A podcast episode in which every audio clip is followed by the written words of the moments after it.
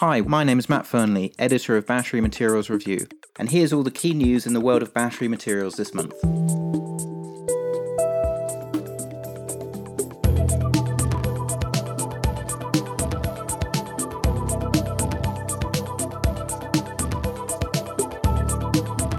Welcome to December's edition of Recharge, the podcast by Battery Materials Review. Coming up, we've got an interview with Ken Brinsden, Managing Director of ASX listed Pilbara Minerals, one of the world's foremost hard rock lithium producers. But firstly, we'll start with our regular recap of all the news in the world of batteries and battery materials this month. I'd like to introduce Cormac O'Leary, MD of Electrios Energy, and we're going to run through what's been going on in the last month in battery land. Welcome, Cormac. Hi, Matt. Great to be back again pretty interesting three or four weeks since we spoke last. I guess just so we can get it out of the way, we should probably start off with um, with COP26. A lot of headlines on uh, well in the UK, uh, obviously with the meeting being here. What did you hear about it in China?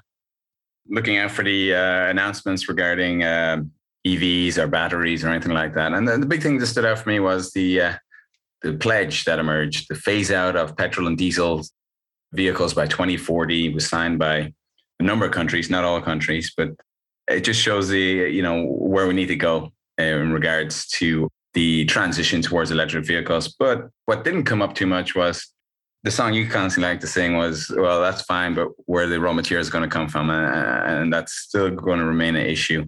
So by 2040, a lot of people might find themselves without any mode of transport. If we phase out uh, petrol and diesel too quickly or transition to EVs too quickly without having the adequate base in place.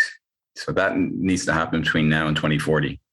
We were, those of us who, who, who are in uh, my sort of industry, were quite worried by the continued negative rhetoric on the on the mining industry, which came out very very much from the conference. And uh, you know, I, I don't want to get on my um, on my soapbox again, but if the energy transition is going to go forward, the mining industry is going to have to be a core part of that. And I think that politicians need to, to wake up to that because at the moment, there seems to be very much a perception in the market that we can get by with the circular economy, with recycling, etc. And that's simply not going to be possible. I mean, recycling is is not going to contribute material supply to the market probably for 15 years. So there needs to be some sort of degree of focus on primary industries. And it just seems to me that politicians look at all primary industries, whether they're hydrocarbon industries or whether they're mining extractive industries in the same way. And they're, they're kind of throwing the baby out with the bathwater here. And it's awfully dangerous. You know, the rhetoric, particularly from the, from the UN Secretary General, is not helpful for what the mining industry and, and what uh, you know a lot of industries are trying to do in terms of decarbonisation. Yeah, well, I, I think mining industry needs a new marketing approach. You know, most people it certainly has mining, an image problem, doesn't it? people probably envisage coal mining in Wales as equivalent to any mining project, but including myself a few years ago, I had to look into it. But mining has really transformed, especially over the last five years, to carbon neutral mining, intelligent mining, smart mining, it's really impressive. The mining is not just pickaxes and uh, shovels anymore, or if ever was, but it's impressive how much technology has been innovated in, into mining. And I, I, think that message needs to get out there that not only has every, every industry been um, transformed over the last te- decade with uh, improvements in technology, so is mining. And uh, that needs to be shown. Yes, I mean, I think the mining industry in many ways is its own worst enemy in terms of not communicating there kind of needs to be an industry body that comes out and stands up for the mining industry and says, look, guys, maybe, you know, you're using outmoded data and, and outmoded photographs and pictures and everything. And maybe you guys need to, to actually come and see a 21st century mine and, and realize that, you know, we're not all like that. What's been going on in China over the last um, three or four weeks? Quite a lot. Well, it was a slow news month, really. Uh, oh, really?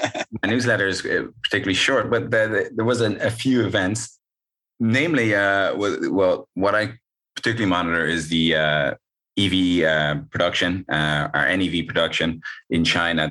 Now accounts for end of November 2.8 million vehicles. That's including PHEV, fuel cell EV and BEV, both passenger and commercial. It's a huge number. Yeah.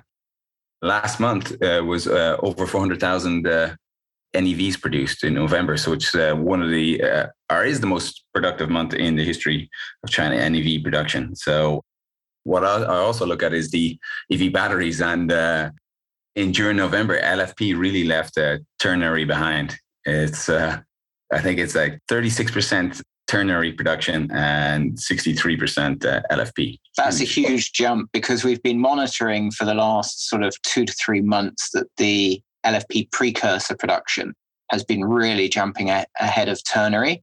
But yeah. it's interesting to see the actual battery production moving as well. It's going to be very interesting. Uh, Benchmark came out with a, a, very interesting data point in their um, cathode week, actually, this week, where they said that if you look at the pipeline of battery projects, there's no way that with the current pipeline, LFP can get the same sort of market share that a lot of people are, are calling for. So it'd be very interesting to see if we see a lot more LFP capacity announcements coming through because at, at the moment, you kind of get the impression that LFP, if it continues along this trajectory, could get to sort of 30 to 40% of global battery production by the end of the decade. But if the, the actual battery factories are not announced, then it's it's going to be very difficult. So uh, was, I thought that was quite an interesting data point.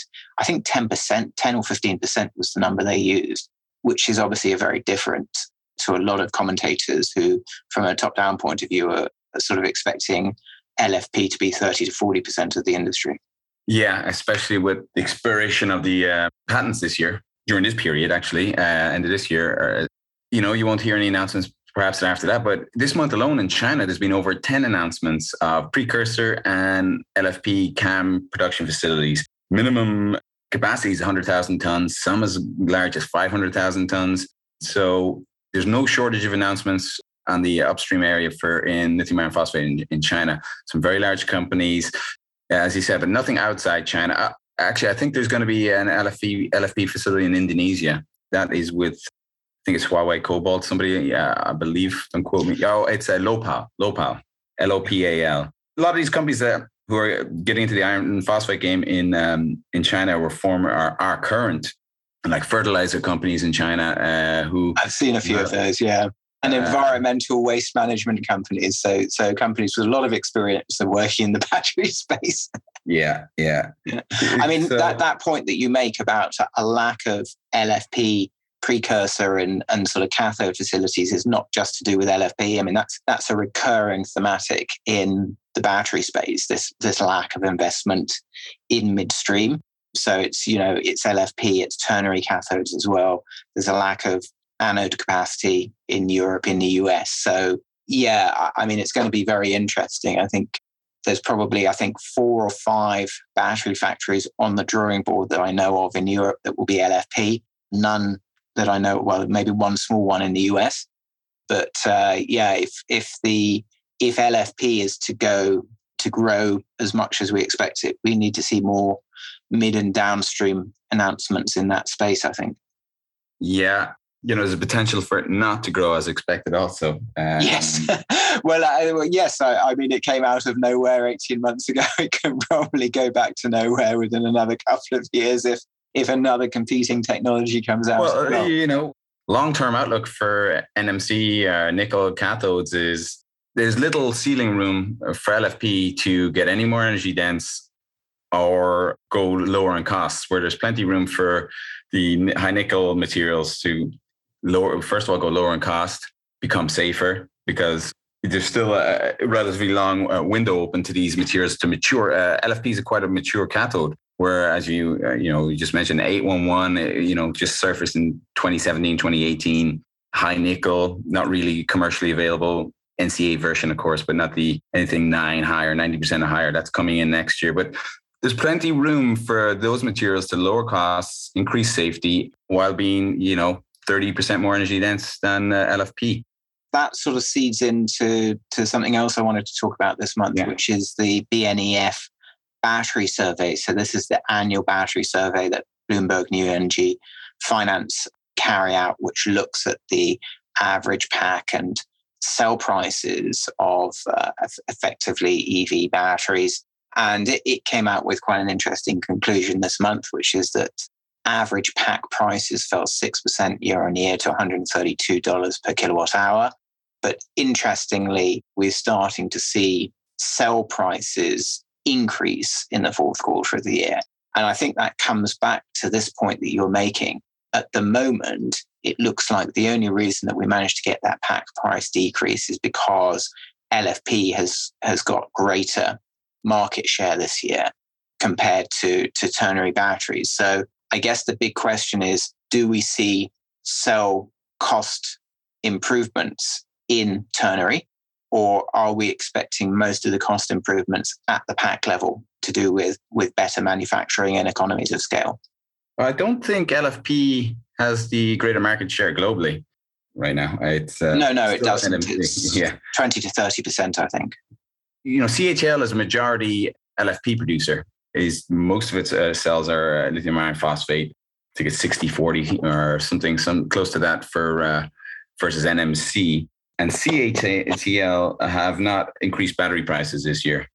In fact, they've lowered them, and and and maybe that's why we're seeing like the single digit uh, drops, close to six percent, which I think is similar to the number that CATL have average have lowered their watt hour cost per watt hour or RMB per watt hour.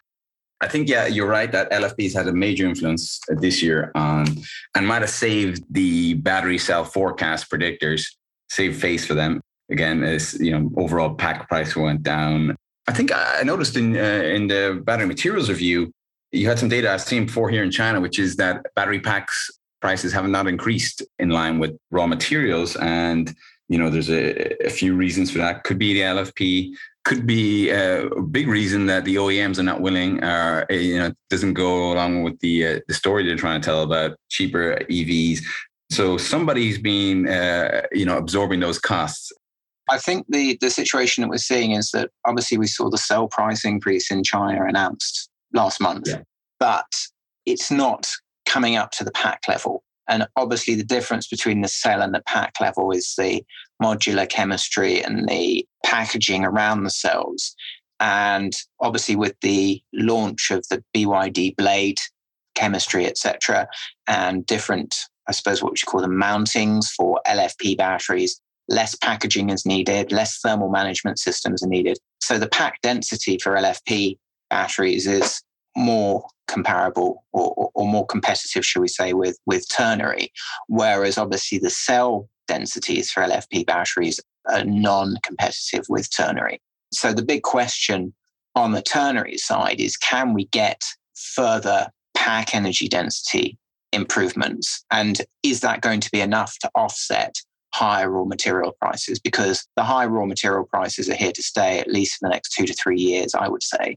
And that's going to impact LFP and ternary, but it's going to potentially impact ternary more because it's uh, the nickel and certainly the cobalt parts of the cell are expensive components of the cell. So really the big question is, is going to be, are we going to get the pack level improvements in ternary similar to what we've seen in, in LFP?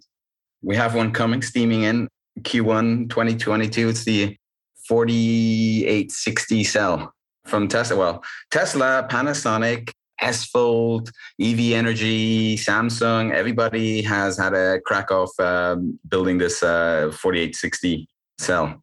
And this this is going to uh, really uh, change the metrics around energy density, pack weight, not just for Tesla, for who all other companies that are going to apply this technology. But um, a lot of the companies are trying to develop the 4680 to uh, obviously to uh, uh, court Tesla and become a supplier. But uh, a lot of work's been done in the last year on the 4680 and um, namely by Pan- uh, Panasonic. But uh, a lot of the work's been done on the NCA. so NCA will, will, might be the first version of the 4860 am I getting the 4860? I'm getting 4680. 4680 uh, will be the four, first version. And then might, we will might see the high nickel, 811, 90% nickel, something like that. And then if that all works out, then it's envisaged that uh, we're seeing an LFP 4680 cell. as you were just stating, what's next for Ternaries? I think it's the 4680 uh, might change the whole landscape. Beyond that, cell to chassis technology, can that be? Well, a, that could that could be that will be the shell to chassis. It could be the shell to chassis. It could be the cell to pack. But uh, we know Tesla and their Gigafactory Berlin opening were showing some um, not even mock-ups. Maybe they were mock-ups, but they were real chassis with batteries as components. So this I think is the next big thing for uh, the battery industry, and, and it might just it will make ternary and NMC and high nickel competitive again with um, LFP. So, uh, so really, the big question is: Do these manufacturing improvements are these manufacturing improvements enough to offset higher raw material prices, or will we get an increase in pack prices despite these manufacturing improvements? And I like to sit on the fence, but my gut feeling is that that we will get a small increase in pack prices. And if that's the case, what does that do to the economics of electric vehicles, which, you know, by the way, are still, well, electric vehicles obviously still retailing for materially above ICEs. To sort of get into that mass market area, we're needing to see pack prices decrease. So if they stay flat or they actually increase, what's that going to do you know, for take up of uh, electric vehicles in the market. So far, to be fair, it hasn't really done anything. I mean, electric vehicle sales are absolutely going ballistic, but uh, it will be very interesting to see, you know, where we go in the next 12 to 18 months. I don't see any slowdown uh, in the, you know, it's, uh, EV penetration sales are uh, in China are like teens and teens, upper teens. I think 19% last month. So it's uh, and Germany is showing huge uh, numbers also. Uh, France um, and Germany is coming even more aggressive on ICE phase out. Uh, so with subsidies and incentives, they're not going to be withdrawn anytime soon in Europe yeah. or, or US. Actually, US has some very. You can get up to twelve thousand uh, dollars in uh, subsidies and incentives. It's uh, yeah for a union-made EV with batteries also made in the US. So I think that's pending uh, potential challenges from the uh, Canadians and Mexicans who aren't uh, overly happy about that as a, right. a, strategy. And you can kind of understand where the Canadians in particular are coming from, given that the bulk of the raw materials for said EVs are likely to be coming from Canada. So um, for the Americans to sort of happily take Canadian natural resources, utilize them in the batteries and EV manufacturer, and then prioritize American made EVs over over potential other North American EVs, yeah. you can understand why the Canadians might be a little bit upset by that. This brings us on to, I think, another piece of really interesting news flow in this month, which is the decision of Johnson Matthey to, to exit its effectively cathode materials business. And uh, JM had, had dropped probably about 350 million pounds into this business over the past five years. You know, was a little bit cloudy about why they were dropping it, but basically implied it was because it was a, a low margin business, which didn't, didn't really agree with Johnson Matthey's sort of plans going forward. Quite an interesting move, given you've dropped five years and 350 million pounds worth of capex into the business, wouldn't you say? I think it's more than five years. Uh, they've hired a lot of people. They built a pilot plant in the UK for this eLNO. They're finishing the plant in Poland. You know that's that's going ahead they put the business up for sale. You know, they they did a lot of work, but they developed their own cathode material, the eLNO, extreme high nickel. I'm stand, that's what I'm just saying the E stands for. But um, did they tie their wagon to the wrong horse, or you know, high nickel? Are they seeing difficulties in acquiring nickel? What's the problem? They didn't come out. Well, I mean, I think the other question is: uh, Are they seeing issues in qualification? Are they struggling to to get it into vehicles? How does it compete with other other cathode families out there. Perhaps for the cost, it doesn't doesn't compete well with 811 or you know 9910 or or 523 or LFP even. So yeah, I think you know it's a it's a very interesting move, particularly when taken with uh, Umicore's profit warning, which actually came out this week, uh, probably last week by the time you're listening to this podcast, again based off the performance of its cathode materials division. And Umicore now suggesting that perhaps they made a little bit of a strategic mistake by focusing on, on mid level nickel cathodes rather than high nickel cathodes. So certainly, you know, as an analyst, we have wondered about the relative underperformance of Umicore's cathode material business over the last couple of years when the Chinese and Korean cathode makers in in particular are reporting very strong performance and it, it seems now that perhaps Umicore also has uh, possibly gone down the less good route in terms of not moving with a with a high nickel cathode. So it's clear that the cathode business is is quite a complex industry to be in. You know, you have to be perhaps a little bit more fluid and, and entrepreneurial than perhaps the European cathode makers have, have proved to be so far. Mid level is almost gone now as a future. Uh, if you're building a cathode plant, you're not building it for like a 50% nickel.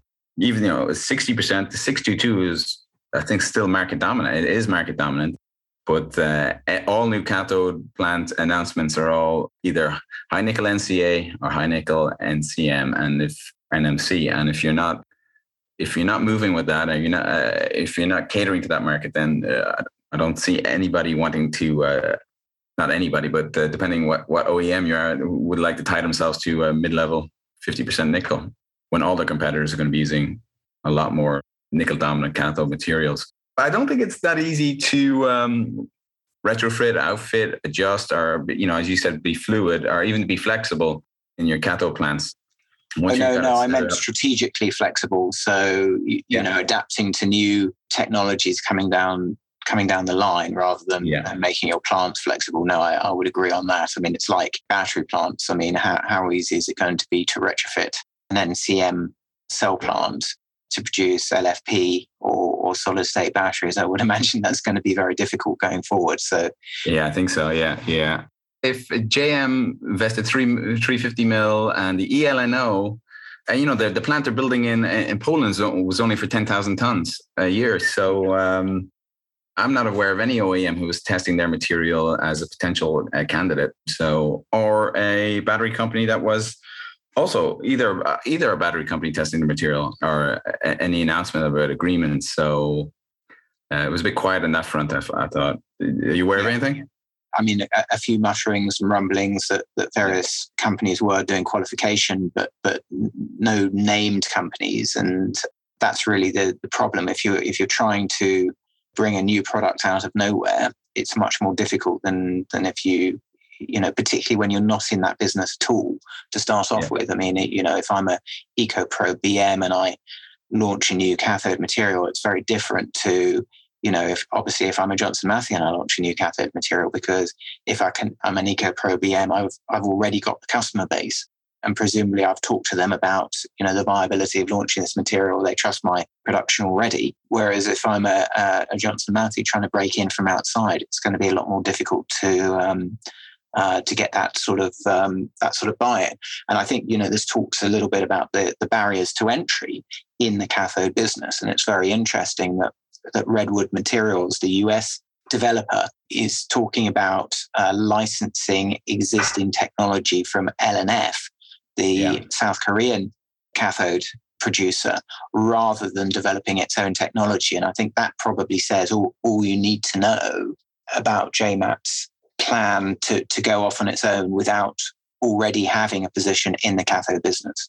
Yeah, I agree. Um, if, if you read the recent announcement, also Be- Beijing Easpring are planning to set up in Europe now. Um, you know, because with JM stepping out, where the European uh, gigafactory is going to get the cathode materials from. You know, uh, BASF's made some, uh, you know, big announcements. They put money in. They're building plants, but they're only going to produce about thirty-five thousand tons a year, which is not going to be close. And that's not even coming in this year or next year. It's not even going to be close to what's required or what the gigafactories are going to need.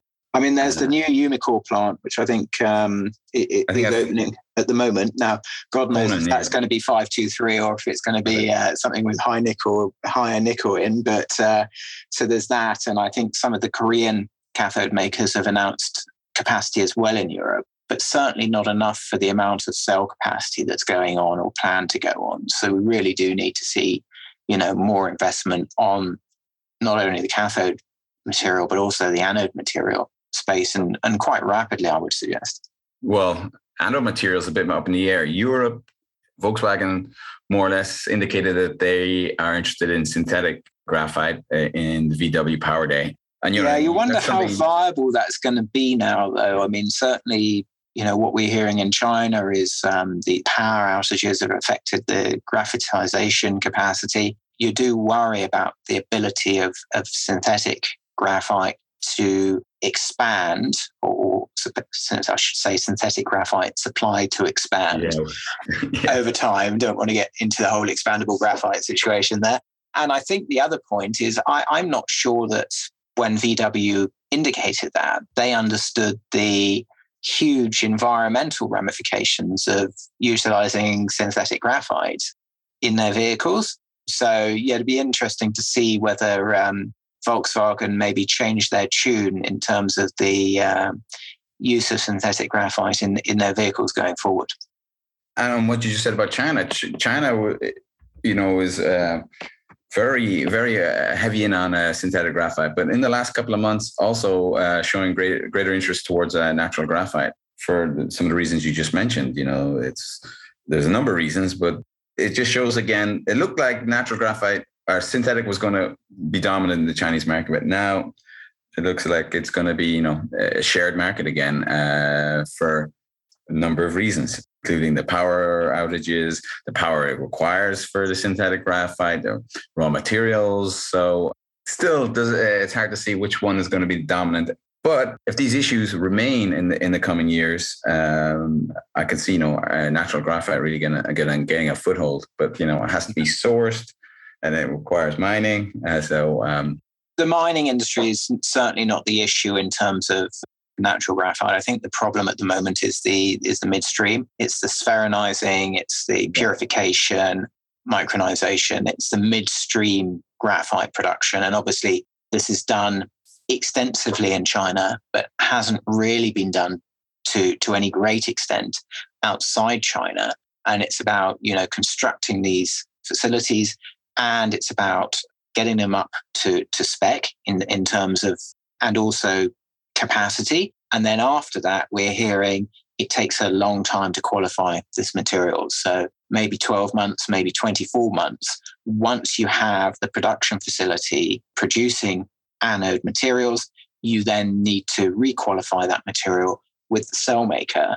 And it can take a long time. So these midstream plants in anode materials outside China need to start building now if we're going to have the supply by realistically 2024 at the earliest. So yeah, all these guys need to need to be able to access capital and, and get cracking.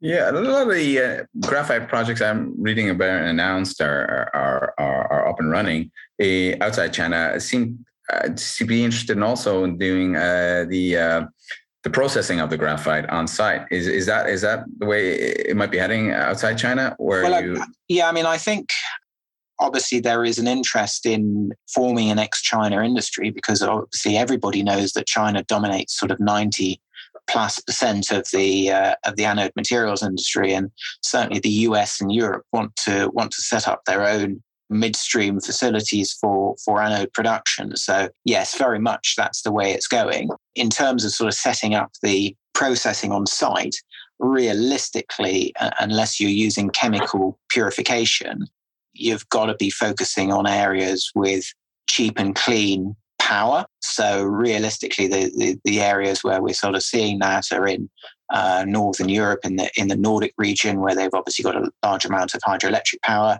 In Canada, in Ontario and Quebec, where ditto they're using a, a lot of hydroelectric power, and potentially in certain parts of Brazil, where again they've got access to hydroelectric power, but otherwise it's not an ideal situation to to put your midstream, certainly a purification and micronization facility, which is quite power intensive, into a region where you're using grid power, which is derived from hydrocarbons.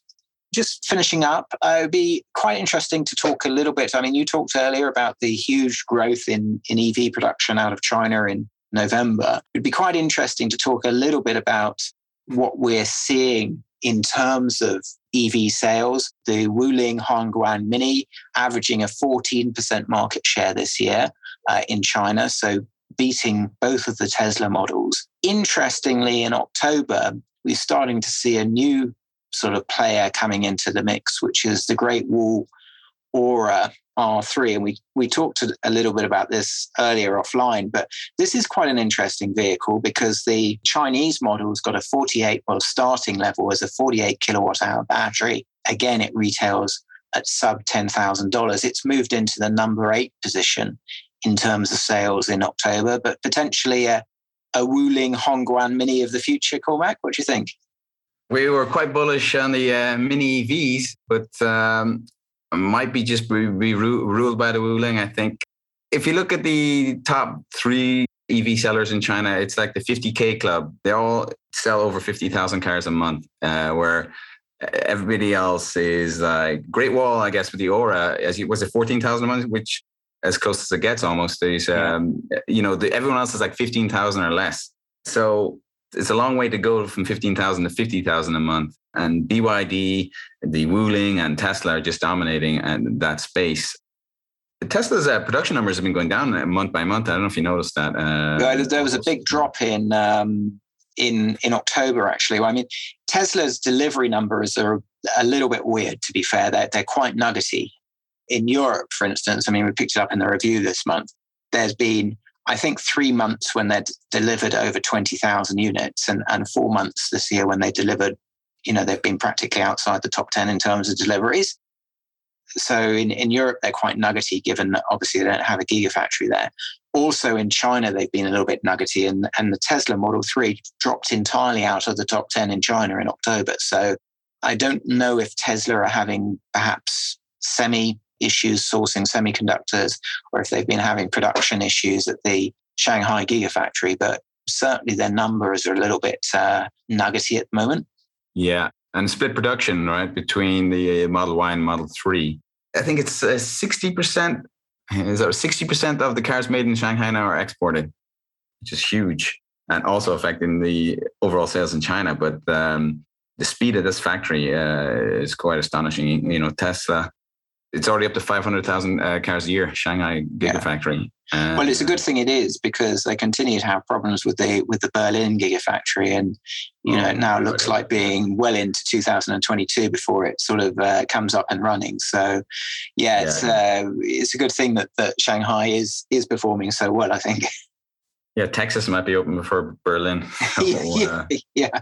Moving on, just beyond Tesla, very quickly, Dacia Spring is a car we've talked a little bit about before, um, certainly talked about in the review, talked a little bit about podcast.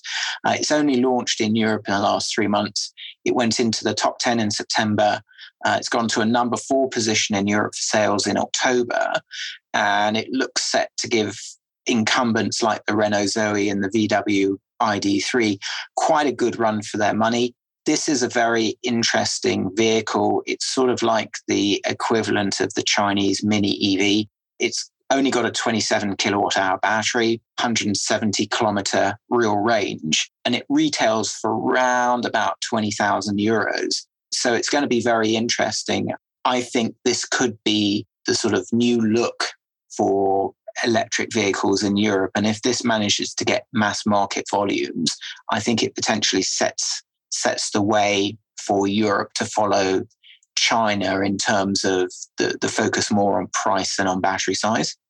Yeah, yeah. Well, um, the, the, the car, the Dacia Spring looks, it's not so much a mini EV as a mini SUV, right? It's a mini uh, SUV. Yeah. It's not a, it's not a mini like the Wuling, Wuling. Mini. Yeah. Yeah. Which is very much just a, you know, uh, um, a cockpit and wheels effectively. Yeah. it, it is a proper car. Yeah. so what the range is, uh, so it's a 26 kilowatt hour pack. Oh, yeah. 170 kilometer range. Uh, yeah. A little run around the city, I guess. You know, it looks like quite a light car. If you look at the um, the wheels, the tires, it looks uh, quite light. But the uh, the reason I mentioned the SUV look, uh, the recent Guangzhou uh, car show, the electric SUVs were, you know, the, the real highlight of the shows. Uh, a lot of car producers were you know, really uh, produced a lot of models that uh, for this market, the electric SUV market, uh, as opposed to the um, that was more of a high end, more high end, but uh, as opposed to the mini EVs. So, as opposed to sedans, maybe we'll, we'll continue. The SUV movement will continue in electric form. because there was the amount of electric SUVs at the, the show was phenomenal. Hundreds, uh, hundreds wow. of models. Interesting. Yeah. Interesting. Okay, well, I guess uh, we will we will see how that goes, and um, I think we'll call it a day there. So I will say thank you very much to Cormac and uh, wish him a happy Western New Year. It's a little bit early for Chinese New Year, but uh, and uh, season's greetings, and uh, we'll speak to you next year. Yeah, Matt. All the best. Enjoy your uh, holiday season, and I'll, well, I guess we'll try and get in a um, maybe we'll try and get in a best of the year or is it something in er, early January? Yes, or, yeah, we'll, we'll have a, a, little bit of a if you really want to get it in beginning of January. Yeah. yeah. yeah. Okay. Yeah. Okay. Thanks. Thanks All the best. Bye bye. And now on to our interview. We're delighted today to welcome Ken Brinsden, MD of ASX listed Pilbara Minerals. Pilbara's had a pretty stellar run, up over four times in the past 12 months, and it's now a $7 billion company. And it's been quite some time since we last talked to Ken on the podcast. That was before the lithium market recovered in April 2020. So we've got quite a lot to talk about. Welcome to Recharge today, Ken. Matt, nice to be with you. Thanks for the invitation. Excellent. So since we last talked, the spodumene concentrate price has risen from about $450 a ton to anywhere between $2,000 and $2,500 a ton, depending on which price provider you use. Pilbara has bought the old Altura assets. It signed a deal with POSCO to go downstream, and it's in the middle of a major expansion. So there's quite a lot to unpack there. Could we just start off with the industry? Uh, prices have blown out faster than anybody really expected, even those who saw the supply demand deficit coming.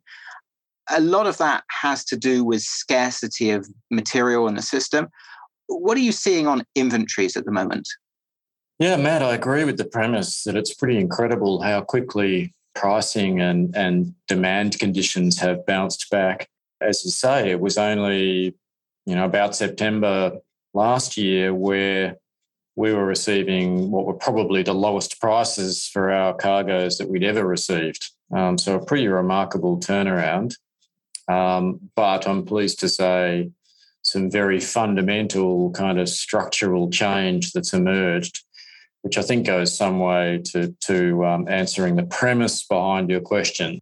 So, to deal with the, the first part there being inventory, it's fair to say that lithia units are very scarce. And as such, that's why you're seeing the price response that you're seeing. So I think we can pretty safely say that inventories are low and they're low across the board, whether it's people having access to uh, to tons of spodumene concentrate, whether it's you're after industrial or technical grade chemicals. I think pretty much across the board, pricing is indicative of there being very, very little inventory, not much flex in the system. Why so? Well, that's that's the reference to the change in the structure of the market that I was describing. So in the period of time that the market was down, so now I'm, I'm referring to that period between, say, the middle of 2018 and, and the middle of, well, especially the middle of 2020, um, the industry was getting crunched because uh, China had withdrawn a you know, level of subsidy support that meant that there was a bit of a cash crisis flowing through the, the Chinese market people were looking to lean on on you know inventory as part of their solution. So it was very very difficult on the raw material side, and hence pricing becoming very very weak. However, what was still happening in that period was that the middle section of the supply chain, so value added chemicals, cathode materials, and, and cell making, were very actively invested in. And that, that's true for both within China and ex China. And what that's meant is that when demand conditions changed, as they did during the course of 2020, all of that new capacity wanted to run to backfill this fresh wave of demand that emerged post the stimulus around the world in support of the new energy economy. And that, that has meant that, that plants are looking to run, access to raw materials. There's a dearth of raw materials, hence the you know the run in the price that we've seen up to this point, with the potential that it's going to yet go higher. So Yeah, pretty remarkable turnaround, but driven by some very fundamental sort of structural changes that that were well constructive to demand, but at exactly the wrong time as it related to supply because supply was getting crunched by incredibly low pricing. So there was very little investment going on. Hence the challenge that the industry sees today, Matt. And that really comes back to, to something that we've been banging on a lot about that the um, downstream industry continues to be raising capital much, much more rapidly than upstream. I think on our latest numbers, the EVs and battery space are raising capital about nine times as rapidly as the upstream space, which is obviously just building up a, a bigger supply demand gap, a structural supply demand gap for later on.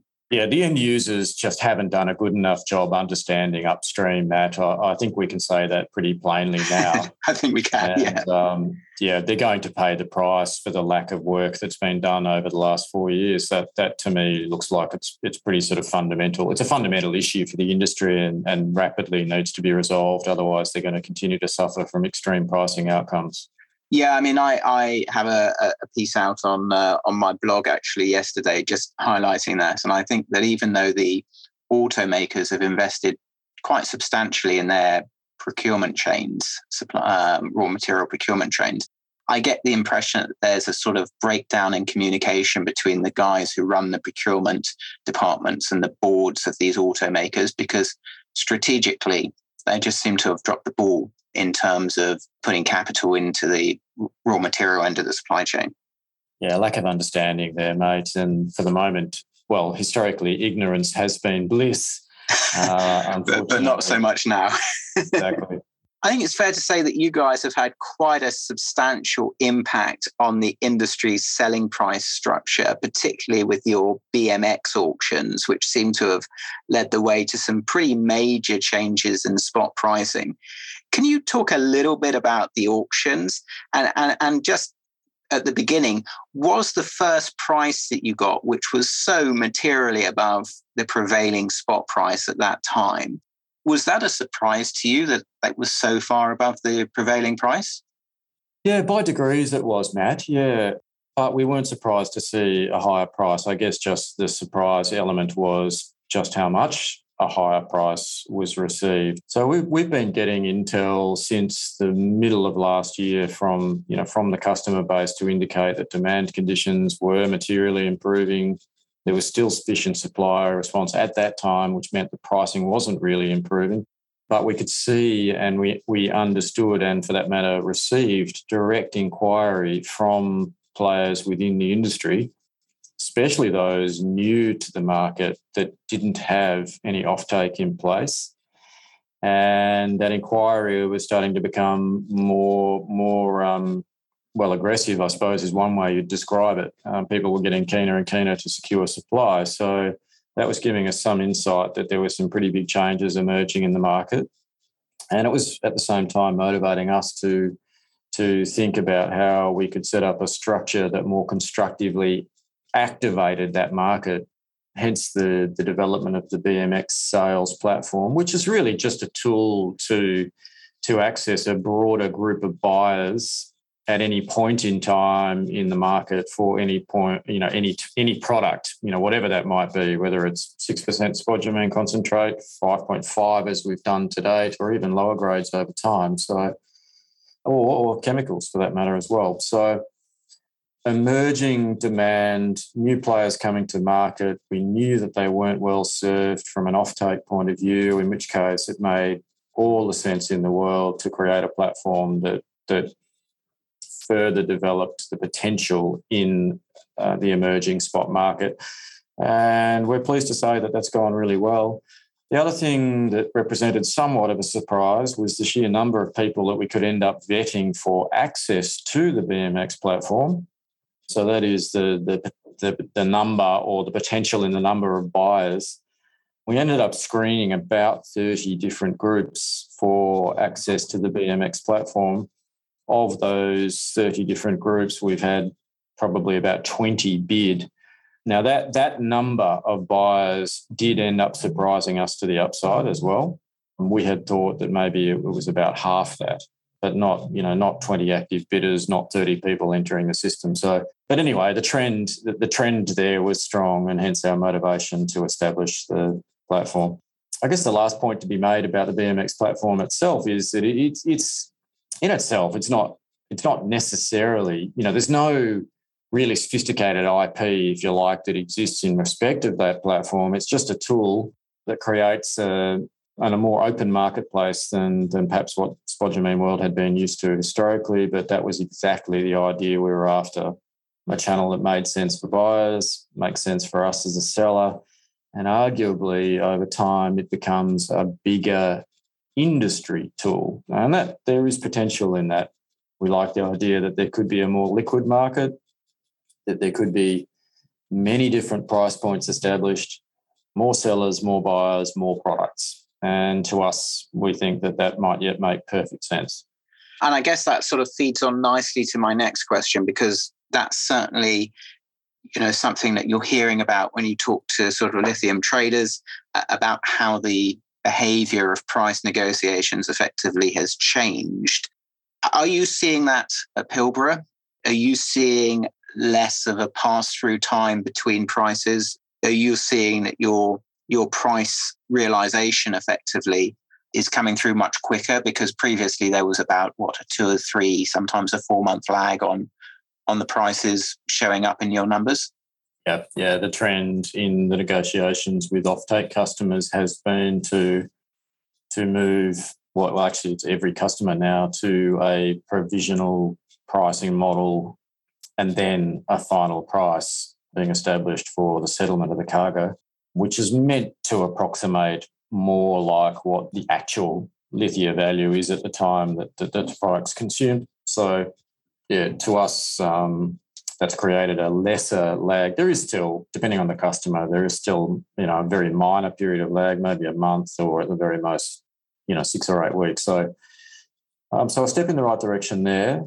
The other thing that the BMX platform has done, Matt, again, a, a deliberate part of our Pilbara strategy was to demonstrate, you know, the validity of a, of a, a marginal price for the spot buyer, and then use that to demonstrate that there's been a material disconnect between where lithium markets are at as compared to pricing received under the offtake agreements. And that's allowed us to, in fact, renegotiate the pricing mechanisms to have the offtake price also reflect something that looks more like a, a, current market price for a longer dated contract. Now, I'd make the point that they're not the same thing. So you're meant to be in this, this offtake world for a longer term relationship, the idea that the product is being bought and sold on a more continuous basis a steadier flow of tons, so you don't expect your customer to, to necessarily pay a spot price, but it should still be a fair price. Now, the good news is, Matt, that having been through that negotiation, we've now closed that with, with each customer. Um, we have achieved a material uplift in the contracted price outcome, as well as the price being received for a, for a spot sale what that means is, you know, as per our recent guidance, we expect contracted pricing to be in the range of about 1,650, I think, to $1,800 a tonne on a provisional basis for the December quarter. Now, it might yet be higher depending on, on what happens with headline chemical pricing for the settlement of the final price. But in any case, you know, much higher price than the equivalent that might have been received historically. Okay, okay, and, and, and indeed, that's kind of what we're hearing throughout this industry the, the move more to quarterly pricing realizations rather than annual prices. So you'll see a little bit more price elasticity, even though contracts may be on an annual or biannual basis. So obviously with the price going so ballistic, supply growth is in in focus and, and you talked about that a, a little bit earlier. Just uh, how much have COVID related travel and restrictions in Western Australia impacted your ability to grow production as planned? And do you think it's having impacts on the industry as a whole as well? Definitely, Matt. So, if I was to think about the mining industry as a whole as compared to, say, lithium or Pilbara minerals, people pressures are very, very real. The fact that the borders have been closed here in Australia has created, put some serious clamps on on the accessibility of people generally and that's by the way, is also across the board. It's it's not even just about production; it's also about the construction environment, um, the commissioning environment, uh, the maintenance environment, and the operating environment. So they're all impacted in a similar way. Now, our experience. So when I drill down onto Pilbara Minerals in a bit more detail, has been not so bad. We're able to attract candidates you know, let, let me state it plainly, Matt. You compare, you know, the comparison of building a career in the coal industry holds nothing against the comparison of building your career in the battery raw materials sector. So for mm-hmm. for that reason, we do we do attract more candidates. There's no two ways about it. That's that's a distinct benefit that relates to to our subset of the mining industry. And there's also Pilbara Minerals profile. Our profile has grown a lot in the last 12 or 18 months. So so that also helps in terms of the attraction and retention of personnel. That doesn't mean it's all been easy though. Um, we've had to take on a lot more people as we've ramped back up our plant capacity and as we've restarted the former Altura operations, now called the Nugget plant. That's meant we've we've in fact we've doubled our our Pilbara Minerals workforce. In fact, more than doubled as we've recommenced those operations, ramped up mining and the like. So but the good news is we've been able to attract those people. Doesn't mean it's been easy, but nonetheless, we're perhaps in a better position than most. Are you seeing any impact on production costs because of this these issues with COVID and particularly with regards to the supply chain? Would you expect those sort of issues to alleviate as sort of free movement returns? I think the you know if you're the average contractor in Western Australia, you've probably been hit pretty hard by escalation in your labour rates. All of those contractors are fishing now, fishing from the same pond, mm-hmm. uh, and as a result, it's getting harder and harder. And part of the solution for attraction and retention is to offer more money. So, so I think there's been a bit of inflationary pressure there. Um, do the borders help? Yes, I think they do. Although I've got to say, the east coast of Australia, where where you know some some proportion of West Australia's mining workforce comes from, is also pretty busy at the moment. A lot of infrastructure jobs on over there, and and as a result, a lot of construction activity. So as a result, it's not necessarily that mobile a workforce. Does it help? Probably, but it's not necessarily the complete panacea. Okay. Okay. Now, I think it's fair to say that your acquisition of Altura out of bankruptcy for, I think, what was it, $175 million, looks like it's going to be one of the best bits of business in the lithium space in this cycle. Can you just talk a little bit about what that acquisition brings to Pilbara Minerals? Well, uh, yeah, we, we feel that that was and, and remains to this day a very, very good deal for, for Pilbara Minerals shareholders. Of course, we, we feel for former Altura operations and, and shareholders because um, they were one of the businesses that couldn't survive the down cycle. Why is it important to Pilbara? Well, the the aggregation of the asset base creates, uh, you know, a really phenomenal, kind of globally significant, you know, lithium raw materials mine. I think Pilgangoora is right up there with with the big ones for the combination of scale, quality in the asset, location, access to infrastructure. You know, it's all pretty pretty powerful stuff. Um, the fact that there's now two plants creates a significant amount of flexibility as we think about the blending of ore and the blending of concentrates. And you start to generate the combination of economies of scale. Now, the last thing I would mention is and again, a strategic part of the acquisition was the fact that there was no offtake in place post receivership. To us, that was very valuable because the lack of offtake created the leverage to build out what we've now established in the form of the BMX platform. That is to to open up what we perceive to be an important part of the market, being spot trading of spodumene and um, and real price discovery. So um, for all those reasons, yeah, very important acquisition for, for Pilbara and one that I hope our shareholders appreciate, you know, as being a, a really significant value add to our business. And can you just talk a little bit about the the resource? Because I understand there was quite a lot of resource that was sterilized between the two operations, which obviously is now mineable. Yeah, yeah, yeah. A bit of an unflu- un, unusual sort of confluence of events there. The because it's a common tenement boundary with ore running from one side to the other, it was always going to be difficult to mine the entire kind of subset of the ore that was adjacent to the tenement boundary. For that reason, Pilbara had not really explored the area because we well, at the time we had bigger fish to fry in terms of our, you know, the centre of our Pilgangoora, historical centre of our Pilgangoora operations. And with, you know, 40 years of mine life in front of you, you really didn't need to drill too much further south. Mm-hmm. Um, now that we've got the, the Ngungaju plant position, um, the potential in that southern sweep across the, the uh, tenement base is really quite powerful. And as a result, we're going back there and we're drilling. And as you'd expect, we're turning up uh, more resource and ultimately. So, our expectation is that that area will continue to grow. We'll be able to build out a longer profile of utilization of the Ngungaju facility. And it might even give us inspiration to revisit the Ngungaju facility in terms of debottlenecking the plant and, and improving the uh, both the combination of the plant performance, but also ultimately its capacity. So, so yeah, a lot more work to be done there, Matt, and that's all part of the the, the value add in the acquisition. Okay, okay. So uh, away from upstream, you've recently announced that you're going downstream uh, via JV with POSCO. Obviously, not new news, but obviously getting the um, uh, the I's dotted and the T's crossed is new news. Can you discuss what the benefits of that deal are likely to be for Pilbara shareholders? Yeah. Yeah, the POSCO deal is an important manifestation of Pilbara's kind of medium and long term strategic objective, which is to become ultimately to become uh, more vertically integrated in the lithium supply chain.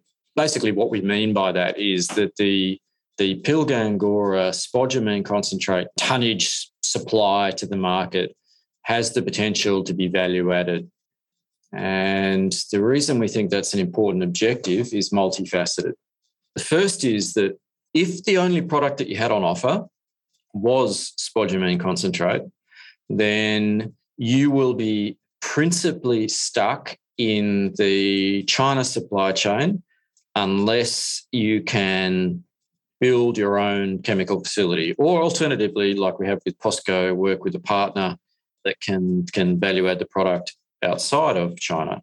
Now, that's an important objective for Pilbara Minerals because it it really stating it plainly, it simply speaks to the idea that we can diversify our sales channels and we're not wholly exposed to one market.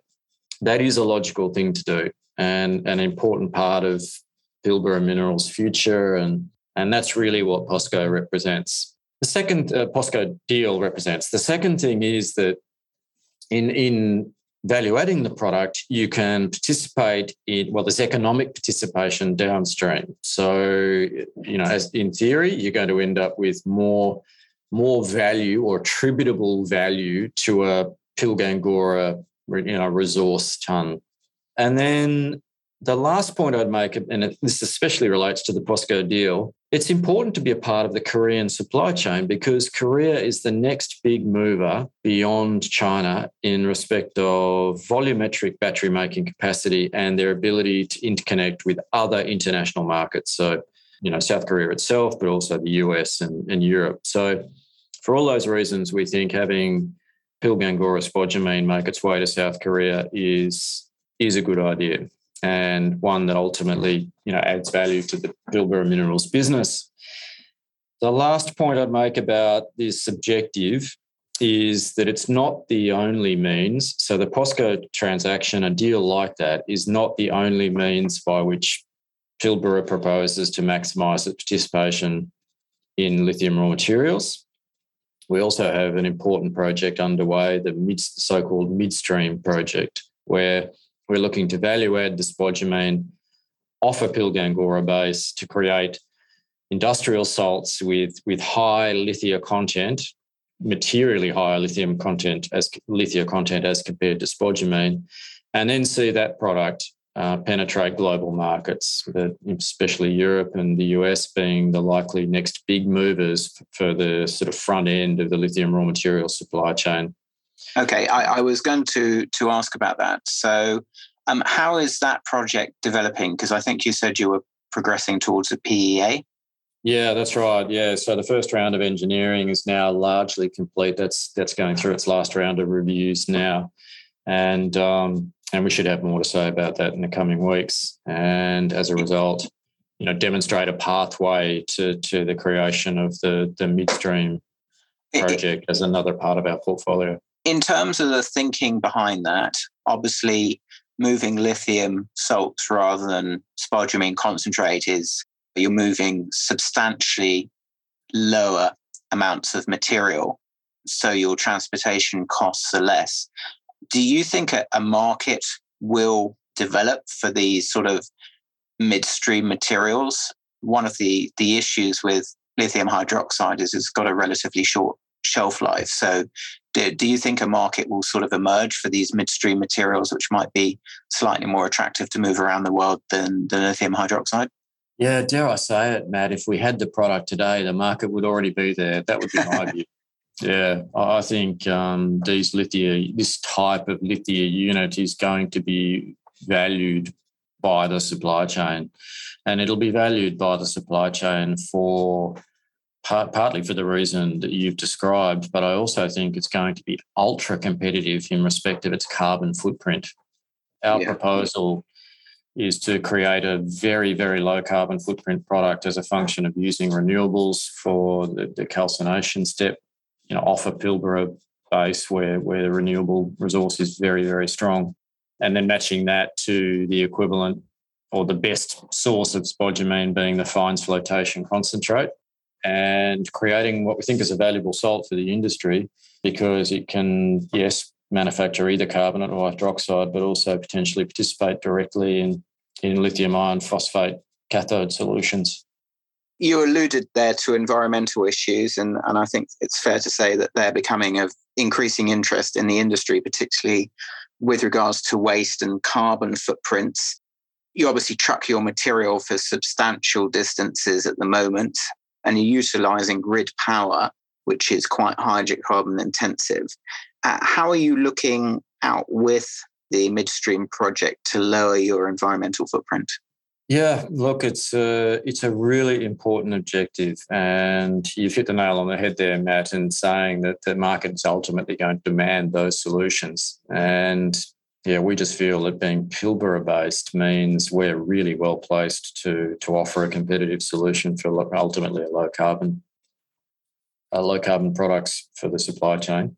With respect to haulage, mate, I mean, uh, as much as we're 120 kilometres away from the port, I can assure you there's projects that are proposed to be developed that have much, much higher haulage distances than that.